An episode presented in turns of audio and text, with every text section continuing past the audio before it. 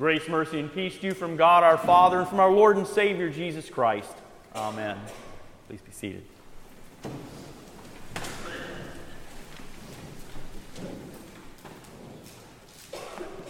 If you want to have a Savior, you've got to go to where the Savior is to be found.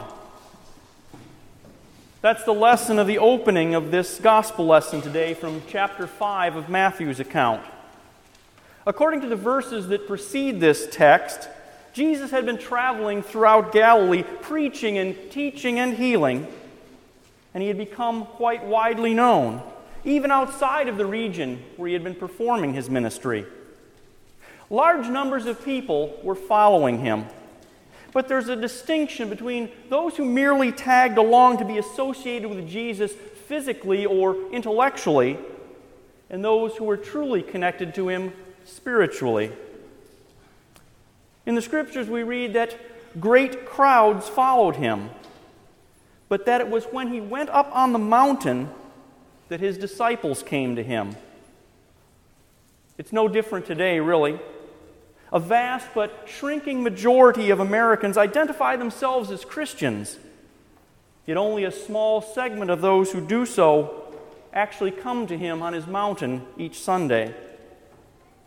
Yet it's on the mountain, in His holy presence, that the Lord gives His people His gifts, the gifts they need to truly be His disciples.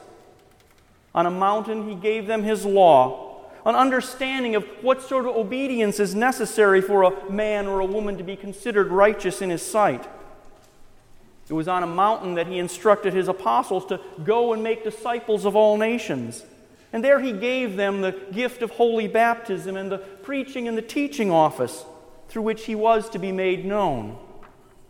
It was in Jerusalem, on the holy Mount Zion, that he gave them his holy supper for the forgiveness of their sins and also later gave them the office of the keys to declare forgiveness to repentant sinners and to withhold it from the unrepentant. And of course, it was on a mountain that he was lifted up on the cross his bloody and agonizing death being the ultimate gift, the sacrifice to atone for the sins of the whole world. And so it is here, on this mountain, in the presence of Almighty God, that we each week gather to receive His teaching and His gifts, to be refreshed and renewed and cleansed before we join the rest of the crowd down on those plains of despair where they dwell all the time even on Sunday mornings. The record which Matthew brings us today is the first documented sermon of Jesus. Although we have some general idea from earlier sections of the gospel that Jesus was preaching about the coming kingdom of God, it is here in chapter 5 that we see the first real detail. This discourse establishes the tone and the framework for the rest of Jesus' earthly ministry. It is therefore worthy of our attention and our understanding. In discussing this text, Martin Luther said that it is the duty of all preachers to do as Christ did, to open his mouth and to teach his people. Luther wrote this about it He should also open his mouth vigorously and confidently to preach the truth that has been entrusted to him. He should not be silent or mumble, but testify without being frightened or bashful. He should speak out candidly, without regard or sparing anyone. Let it strike whomever or whatever it will.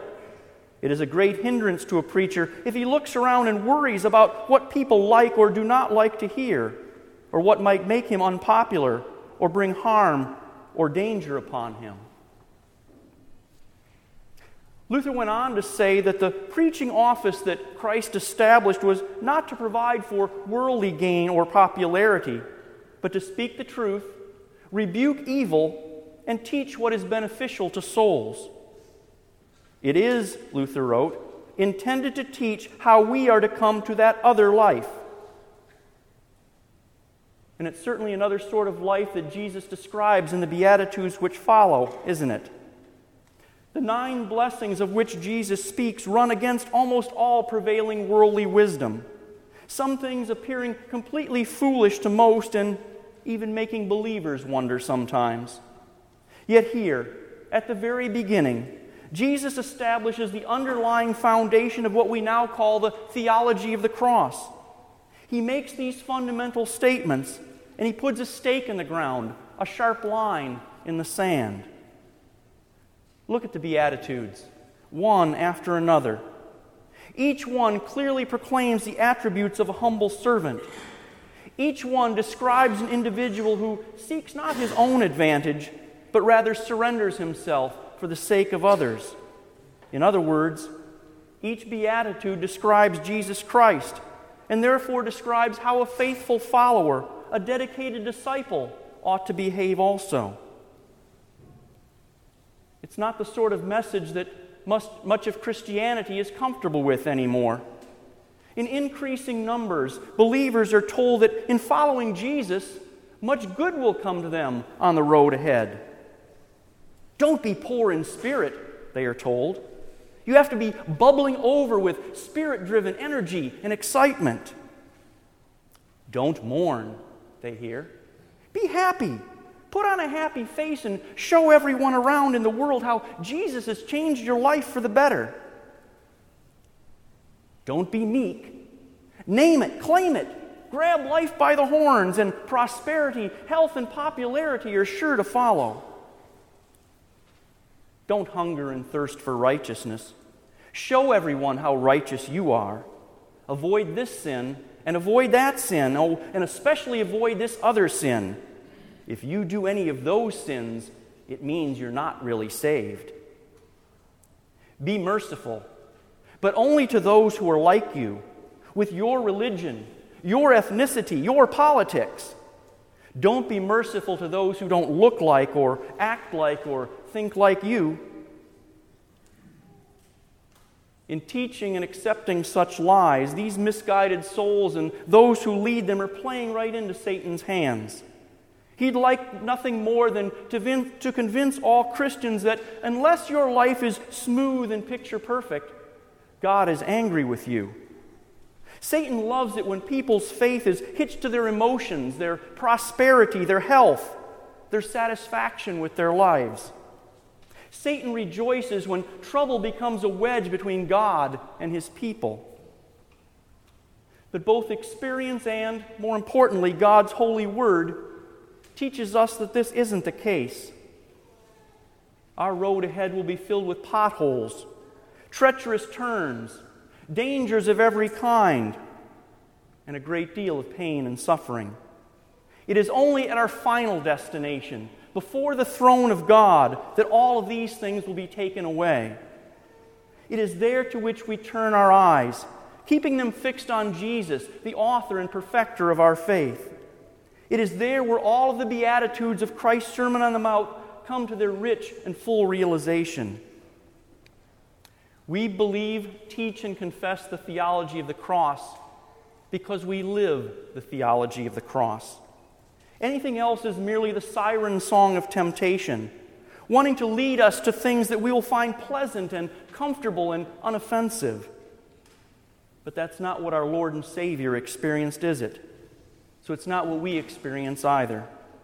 We are so bound, we are so connected to Him that we must also share in His sufferings. Not that our sufferings work atonement or redemption for us, His sufferings alone did that. We share in his suffering because in going through such trials, we realize that our eternal destiny is hopeless apart from the crucified Savior. We deal with tragedy and heartache and pain and sometimes even despair because we have to be reminded over and over and over again that only through repentance and restoration does the fabric of our faith become woven stronger and stronger.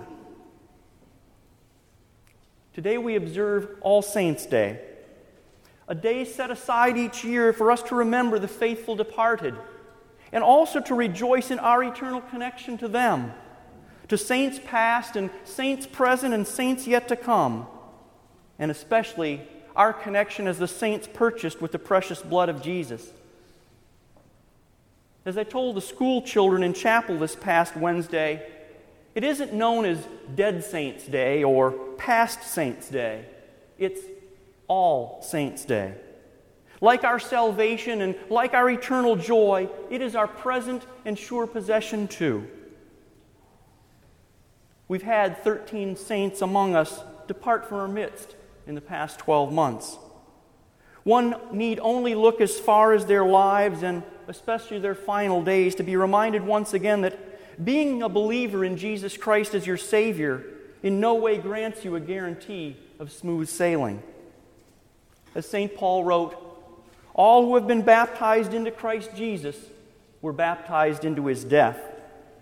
And his death, just like ours, began its inevitable march at the very moment of his conception when he was made man in the womb of his virgin mother. The key connection between his death and our deaths, of course, is that our death is a result of our sin. Yet, in God's unfathomable and mysterious way, his death is a result of our sin, too.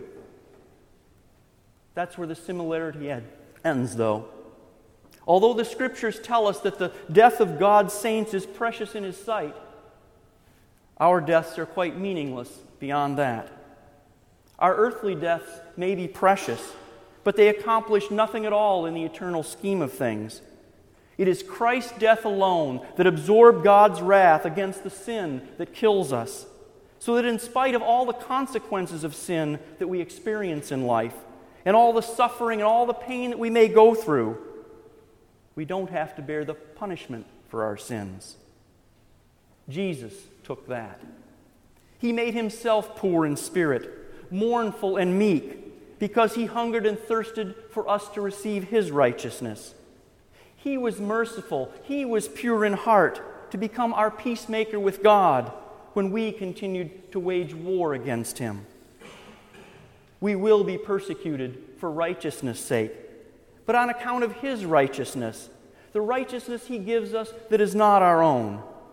For our confession and our witness to that righteousness, the world reviles us, it rejects us, it insults us, and it lies against us.